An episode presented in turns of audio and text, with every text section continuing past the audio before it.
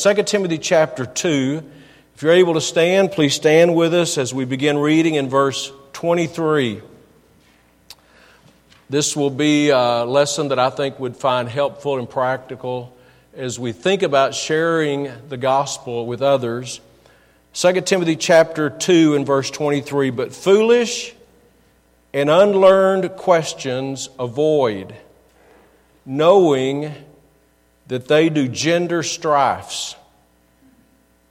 And the servant of the Lord must not strive, but be gentle unto all men, apt to teach, patient, in meekness, instructing those that oppose themselves. If God peradventure will give them repentance to the acknowledging of the truth and that they may recover themselves out of the snare of the devil, who are taken captive by him at his will. Now, there is a lot of stuff in those few verses, four verses, that we're going to unpack tonight. Not all of it, but a lot of it, and I hope that you'll give your attention to it. This is Paul's second epistle to Timothy. Now, we know, surely you know, that Timothy was very dear to Paul. Paul referred to him as his own son in the faith, a very close relationship. And, but Timothy was also a pastor. Hold your finger here while you're standing there, 2 Timothy, and go to the left of 1 Timothy, uh, because this, this, I think, will help us, and it'd be good to know where this passage is in the future, uh, to think about the role that Timothy had.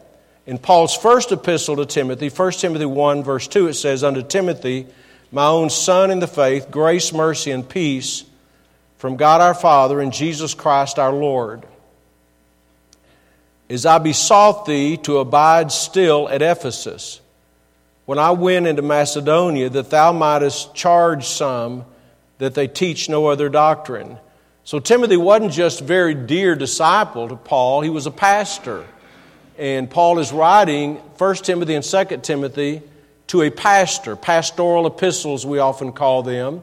And they're having to do with the work of God. In particular, here uh, in 2 Timothy th- uh, 2, we're going to look at his instruction as these are just truths about ministering to people. They were truths to Timothy, but they're truths to us as well. So let's pray as we look into the scripture together. Father, we need your help tonight as we study to learn, Lord, to bring to you hearts that are comparable to fertile soil, that are broken, that are receptive, Lord, that are cleared from the clutter of the world, that are, that are not, Lord, just entangled with the cares, the deceitfulness of riches, and the lusts of other things, but hearts that want to receive the Word of God. We pray that tonight your word would work in our hearts as we receive it. In Jesus' name, amen. You may be seated. Thank you very much.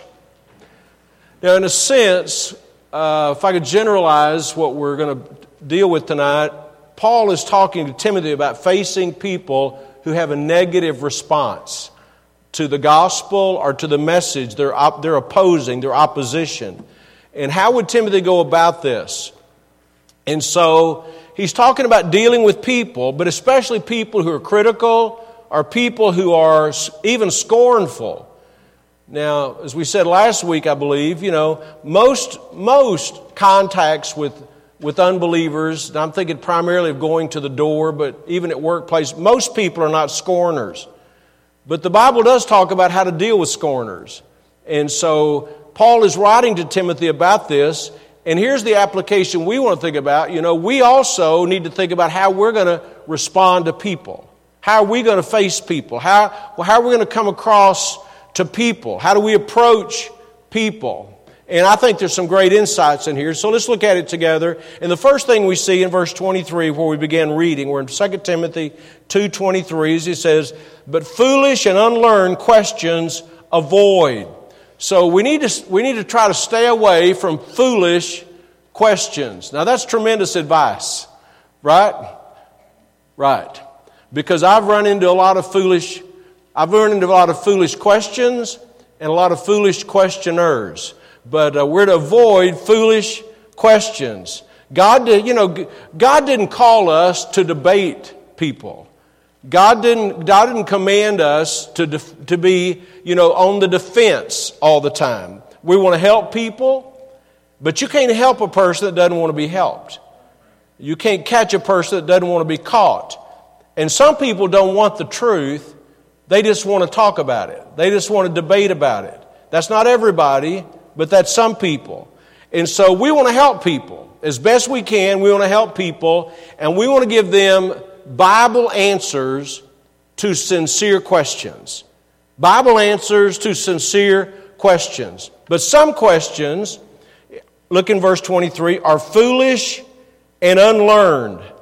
Now, what does it mean, unlearned? It means that their position, their, the way they're coming at something, is not from a truthful, learned position. They're not, they're not coming to you from a, a, honest position. They're not sincere. It's not based on a desire to really learn. You may have never happened. This, this may never happen to you.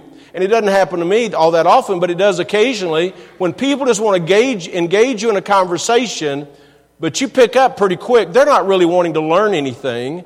They're either wanting to take up your time or show you what all they know or how, how try to, try to shoot holes in your theology or whatever the case may be. Now, this is a common, pretty common theme. We're not going to spend the whole night on it. But look in chapter 2, the, uh, a little earlier in chapter 2, in that famous verse in verse 15. For me, it's on the same page.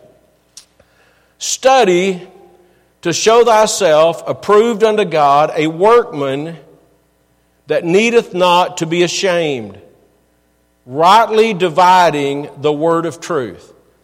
Now, rightly dividing means the, the, it's very graphic language, and it's talking about making a precise cut, rightly dividing the word of truth, knowing what the Bible says. The Bible, listen, the purpose of the Bible is not to create questions, it's to answer questions.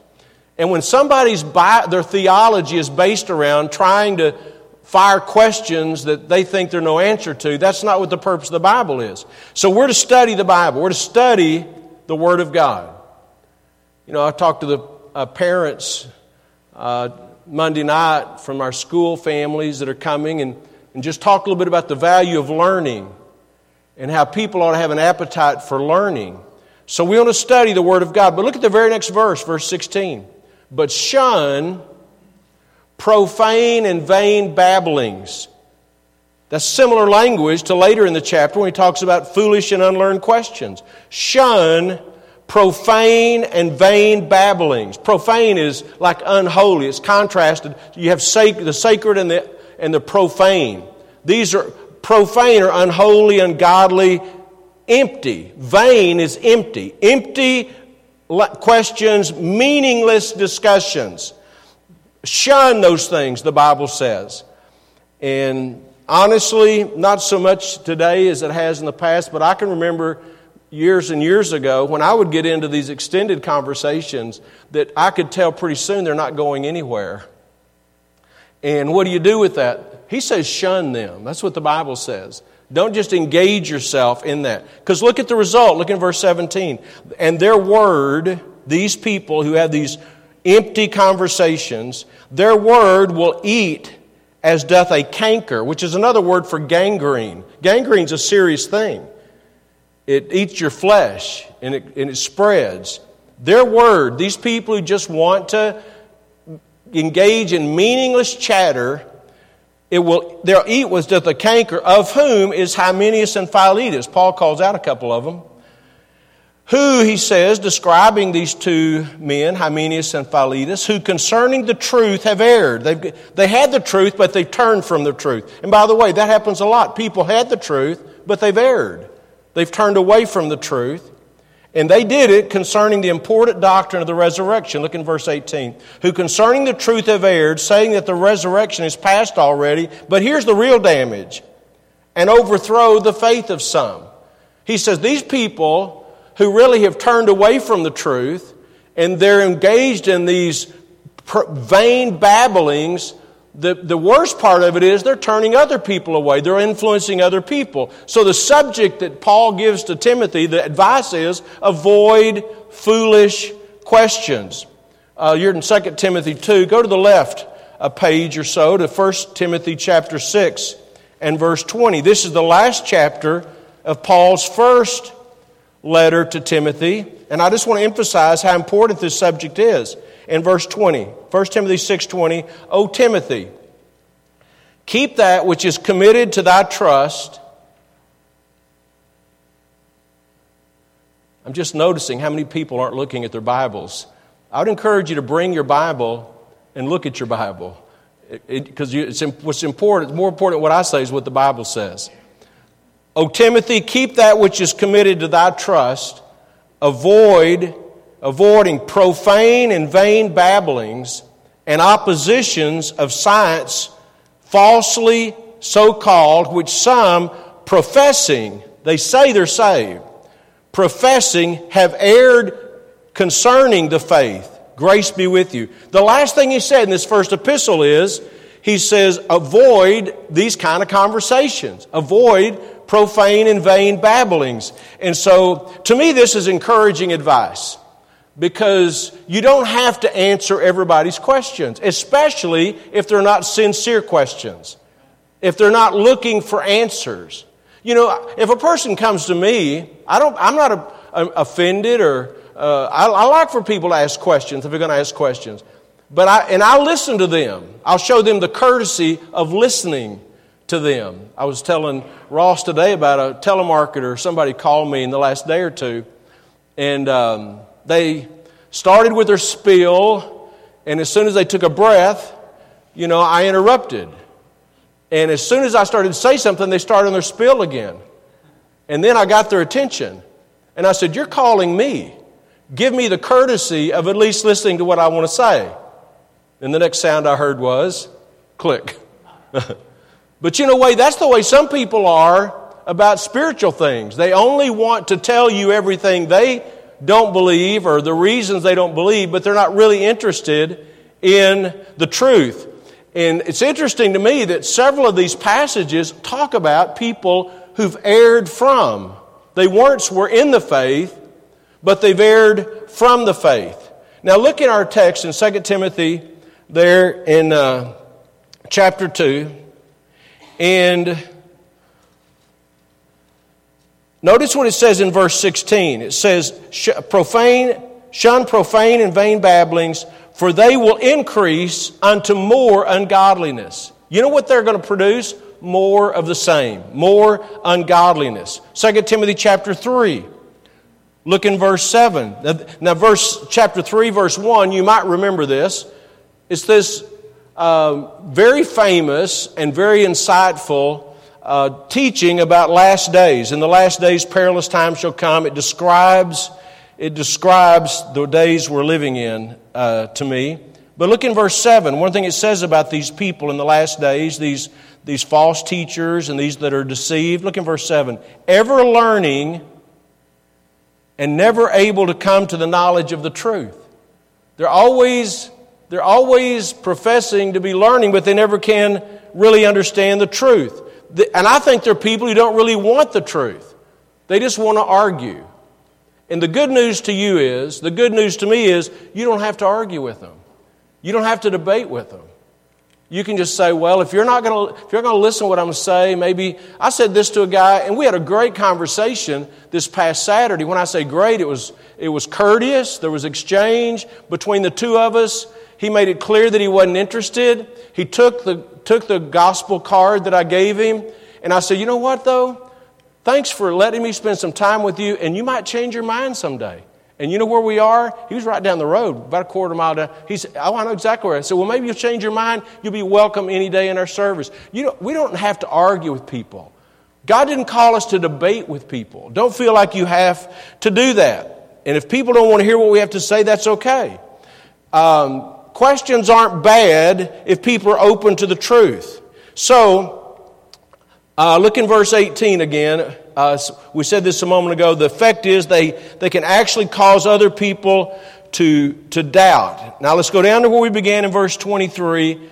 Foolish and unlearned questions avoid, knowing that they do what? They gender strife. They, they just they cause contention. You know what, you know what the purpose of fellowship and discussing about the Bible is? It's edification. It's building up one another in the faith. It's not contention.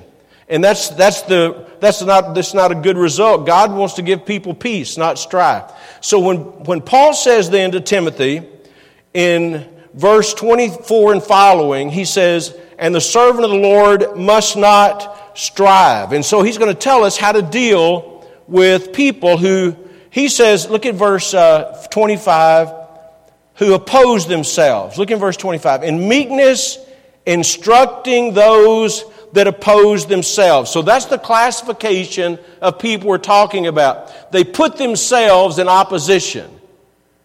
They're not, they're not just, uh, they're not just they're bitter or angry, or they're not necessarily that. They're not, they're not, they're not just uh, ignorant. By that I mean they don't really know. No, they're, they're opposed to the truth.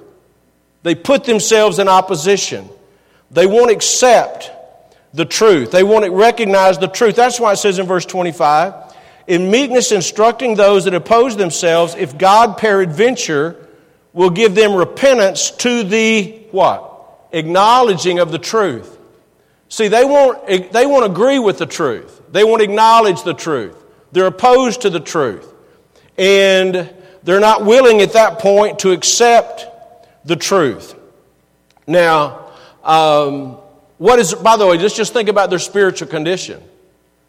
What, what happens to a person who rejects the truth, who opposes the truth? Look what it says in verse 26 and that they may recover themselves out of the snare of the devil, who are taken captive by him at his will.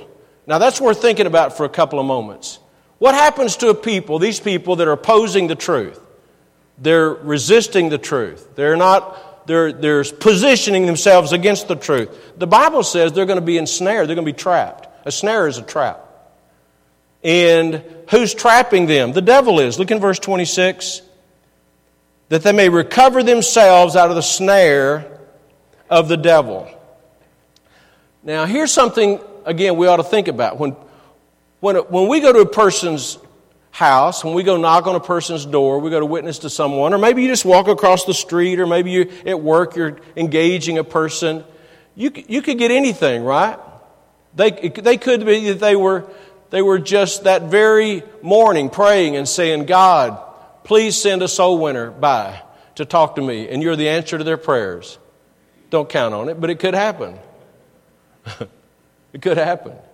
It could be that they're it could be that there's someone who used to be in church and were faithfully serving the Lord and now they've gotten away and you don't know who they're going to be. It's very likely that could be someone who's never really heard a clear presentation of the gospel. That's an increasing uh, statistic, I'm sure, in our culture. But whatever it is, if they have opposed the truth, if they are opposing the truth, I would venture to say they are in some degree of being spiritually blinded. Would you say that? I mean, Paul wrote to the Corinthian church and said the lost, that lost people are blinded. The God of this world had blinded the minds of them. They're blinded. So there's not just a cultural situation, or there's not just a, a um, theological situation where maybe there's a divide between us and them, there's a spiritual element we have to think about. There's no question in my mind, if you knock on very many doors, you're going to find somebody who's opposing the truth and is in some degree of being spiritually snared. Do you believe that's true? Sure, it is. You know why? Because the devil wants to take them to hell. The devil doesn't want them to get saved. And they're, they're trapped and they're being taken captive. They're being taken captive. They're like a, they're like a prisoner of war because it is a battle. It's a spiritual battle. And they're like a prisoner of war. They've been taken captive. And, and I believe the same thing it doesn't have to be out there in some wicked lifestyle. You could, I think a person be sitting in church and they reject the truth, they turn their mind against the truth, and you know what gra- gradually takes over is darkness and deception and blindness until they can't even see. They can't hear. There's a spiritual element there.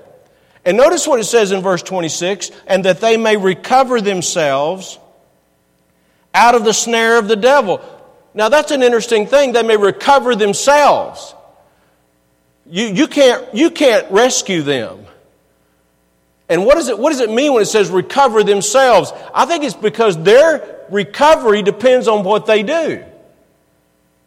If they're going to receive the truth, if they're going to repent, that's what it talks about here repentance to the acknowledging of the truth. If they're going to say, I've been wrong, I need to turn around, I need to do things differently. Otherwise, they're just going to be ensnared. So these are the people Paul is telling Timothy how to deal with. Those who oppose themselves. They're, they're, oppos- they're opposed to truth. And because they've opposed the truth, they're ensnared. They're blinded. And that describes probably right now, you may be thinking about people that you know. I'm thinking about people that I know. I'm thinking about people I know who once were Bible believers and followers of God and, and were in the faith, but now they've, they've just turned away in many ways. And they're, they're in bondage, they're in spiritual bondage. And there's a sense in which you can't be mad at them. They just made some foolish decisions. By the way, the devil doesn't, the devil's no gentleman. He plays for keeps. And if you think you can just give a little of your life to disobedience and rebellion and a little more and, and, and there'll be no consequence. I'm telling you, he's setting up strongholds. He's got a game plan. We're in a battle. We're in a battle. That's why the Bible says, neither give place to the devil. Don't give him a foothold. Don't give him an inch. Don't give him anything. And that's, this is what happens to people. And we're going to meet people like this, and we know people like this. So then the, the, the practical application for our lives, and I think all this is practical, is how, does, how should we respond to them? How should we treat them? Look in verse 24. Verse 23, he basically says, if I could summarize verse 23, don't argue because all that foolish arguing just genders strife. And verse 24, the servant of the Lord must not strive. So these are tips for God's servants, the servant of the Lord. Now, obviously, most of us are not, nor ever will be, pastors. But we are all servants of the Lord. Would you agree with that? We should be. We're servants of the Lord. And first of all, we're not to strive. To, strive means to dispute, to quarrel, to fight. Matter of fact, the word that's translated here as strive is translated in James as fight, from where, whence comes wars and fightings among you. We're not, to, we're not to attack people. We hadn't been called to argue with people. And years ago, and, I don't, and this was a healthy thing, I think, years ago, uh, debates, public debates among different viewpoints theologically was very common. You know, I've listened to debates from years ago between, uh, for instance, Baptists and uh, Church of Christ or Campbellite who believe in baptismal regeneration. There are debates against each other. It's lively, it's respectful.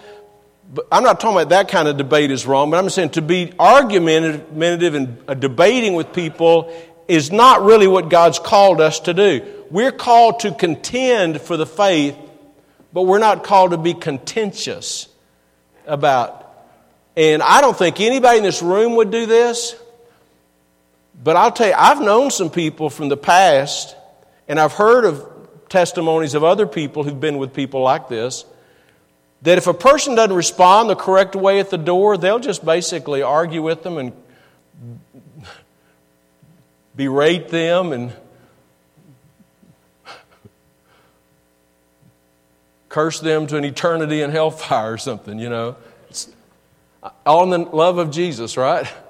We're not, that's, we're not to strive. We're not to strive. And then notice what he says in verse 24. This is what he, keep in mind who he's talking to. The, here's how you handle these people, Timothy. Be gentle unto all men. Be kind. I mean, what, whatever they think of our message, they ought to, this is what they should see in us that we genuinely care about them. We don't, we don't have to go to the door like we're going to blow people away with our winsome personality. We don't have to go there like we own this block because we are masters of the Word of God and I'm God's answer to your theological needs. No, we be gentle to people, right? Be, be don't, don't strive, be gentle. And then notice what it says in verse 24 apt to teach. And the word apt basically means able to teach. We're to, we ought to have the ability to instruct. You know, I was thinking this morning as I was shaving, um, all of us want to have a handle on the Word of God. And as witnesses, we feel the need to have a handle on the Word of God. But this is what I was thinking. It goes along with this apt to teach, the ability to instruct. It's amazing how far you could go with just four or five verses of Scripture standing at a door. You know what I'm saying? I mean, if they question whether God loves you, most people have heard John 3:16. I mean, really, if we were going to have a quiz tonight, right, Joseph, we know John 3:16. You know, if they bring up the fact that, you know, there's probably many ways to heaven. Most people could get some handle of John 14, 6. I am the way, the truth, and the life. No man, no man cometh unto the Father but by me. What I'm saying is just a few verses of Scripture in our arsenal, if they think they're good enough, you know, it's not by works of righteousness which we've done, but according to his mercy that he saved us. Or if I by grace you saved through faith, not of yourselves as a gift of God, not of works. What I'm saying is, there's four verses. Most of us could, if we just take four or five verses, we could have the beginning of our arsenal, really. So it's not like you have to be, like you have to have a bachelor's degree, but you have to be able to instruct. You have to be able to teach. You have to be able to come up with an answer. And we're going to help do that. So, so we're, to be, we're to be growing in our understanding of the Bible. But the next thing it says is this in verse 24 patient. The word patient, uh, in our English word patient, in our King James Bible, sometimes means long suffering or forbearance. Sometimes it means endurance. But this means forbearance. We have to be patient. You can't force a person to be saved. No, we can't, you know, we're not there to, to coerce them. You know, I'm not leaving till you pray with me. We're not, we're not there to trick them. We're to be patient. We don't have to know everything. You say, well, what if they ask me something that I don't know? Let me, I'm going to give you a really hard answer to this, but you could remember this, okay? Just say, I don't know. There's nothing wrong. You'd, you'd be better off being there and have a question thrown at you that you don't know the answer to than not being there at all. Right?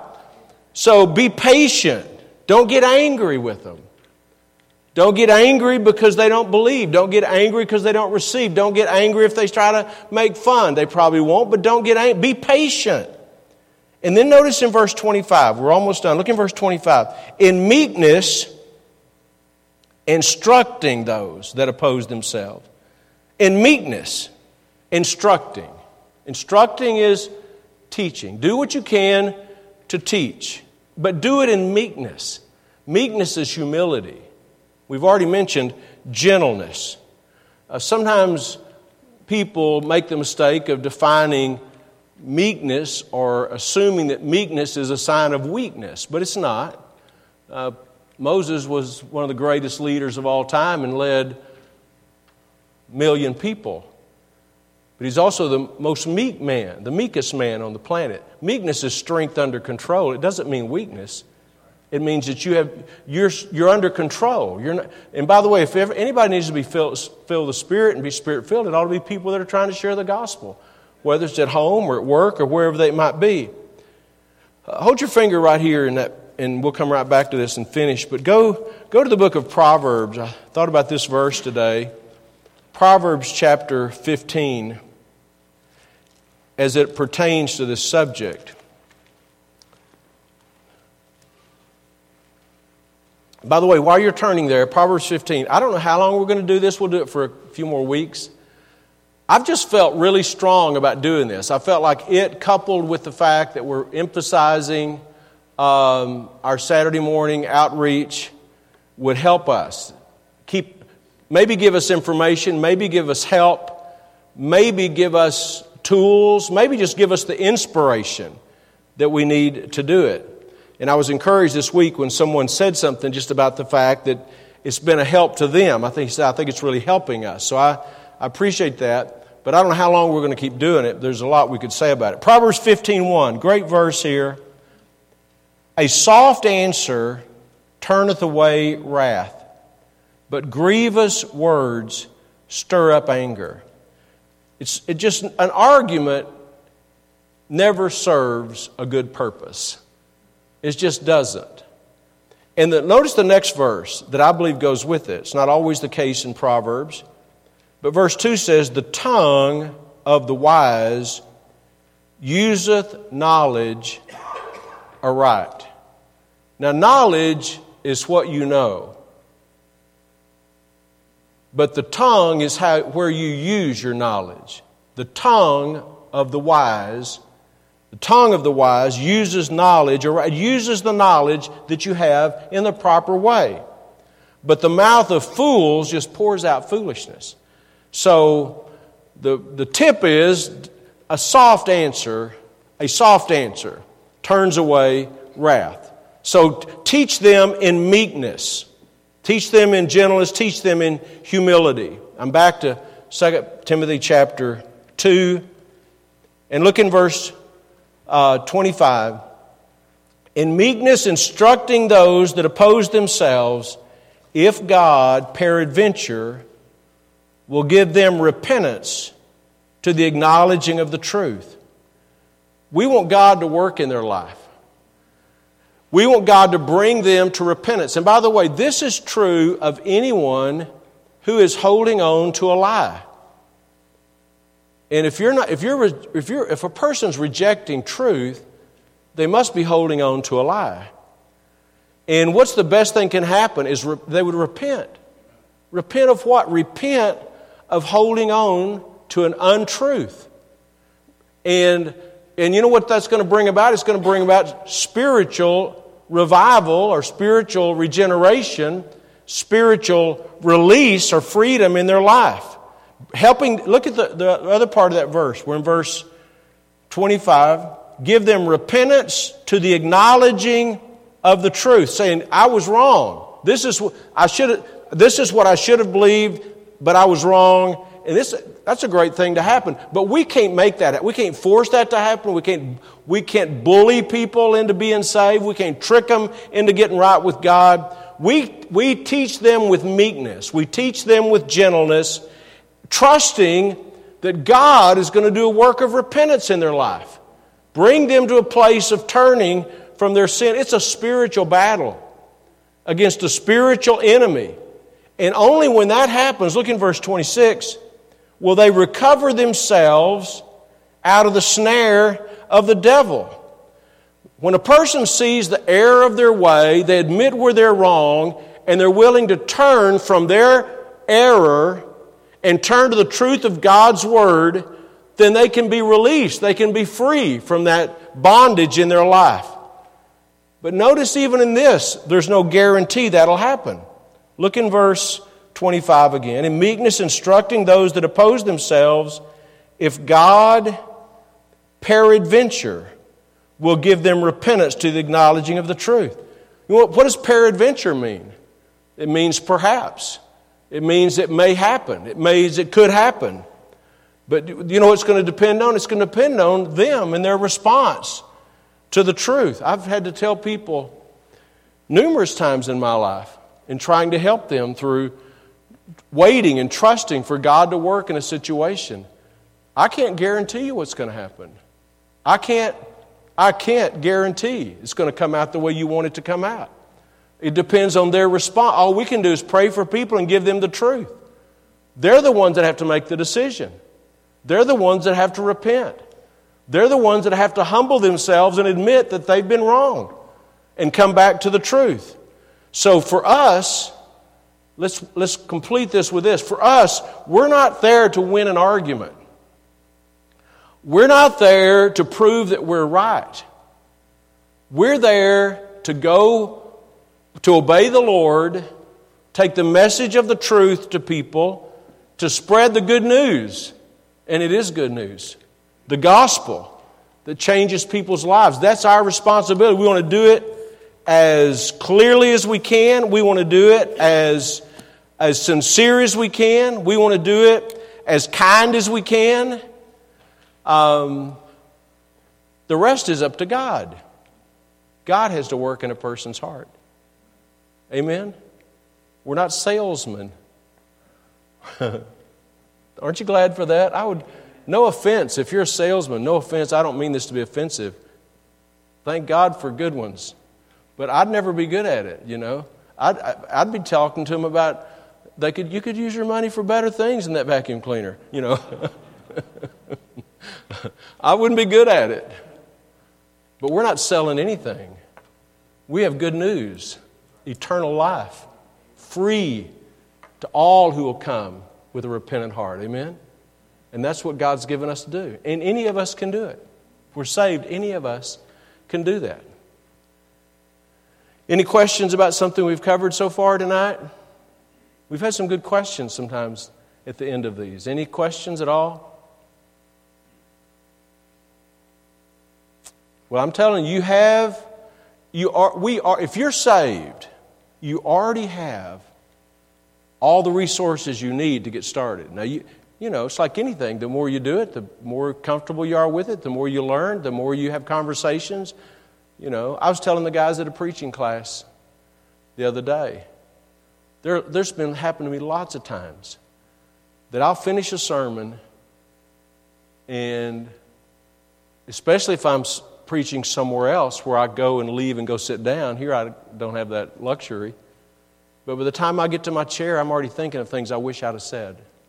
And I'll open up my Bible and I'll write things in my note and say, if I ever preach that again, don't forget to say this. You know what I'm saying? You're going to be the same way talking to people. You'll leave the door and you think, man, I wish I would have thought of that. Just start doing it though. Memorize some verses of Scripture. Don't, don't try to memorize hard, difficult, you know, very obscure verses. You're not going to need that most likely. Basic stuff. And then and start going out. You say, Well, I've never been out before. You can someone went out a couple of weeks ago, first time they've ever been out knocking on doors. It is great. Get started. People need the gospel. If I said it a, every time we met, it wouldn't be too much. But God gave us the responsibility and the privilege of taking the gospel to people. So it's, a, it's an honor to do it. And I, I know Saturday mornings may not work for everybody, but you ought to have a time if you don't go, go get you a partner and go some other time. Charting out the region, we're going street by street. You could take a street or two and say, I can't come on Saturday mornings, but I could come sometime, and, and we'll help you do that. Don't, now, if, you know, I don't know. I don't know. There are a lot of reasons why we don't go. Sometimes we just get out of the habit. Sometimes there are fears. We've covered that. Sometimes we just maybe we forget that it's important. But it's still God's plan to share the gospel with other people. Amen.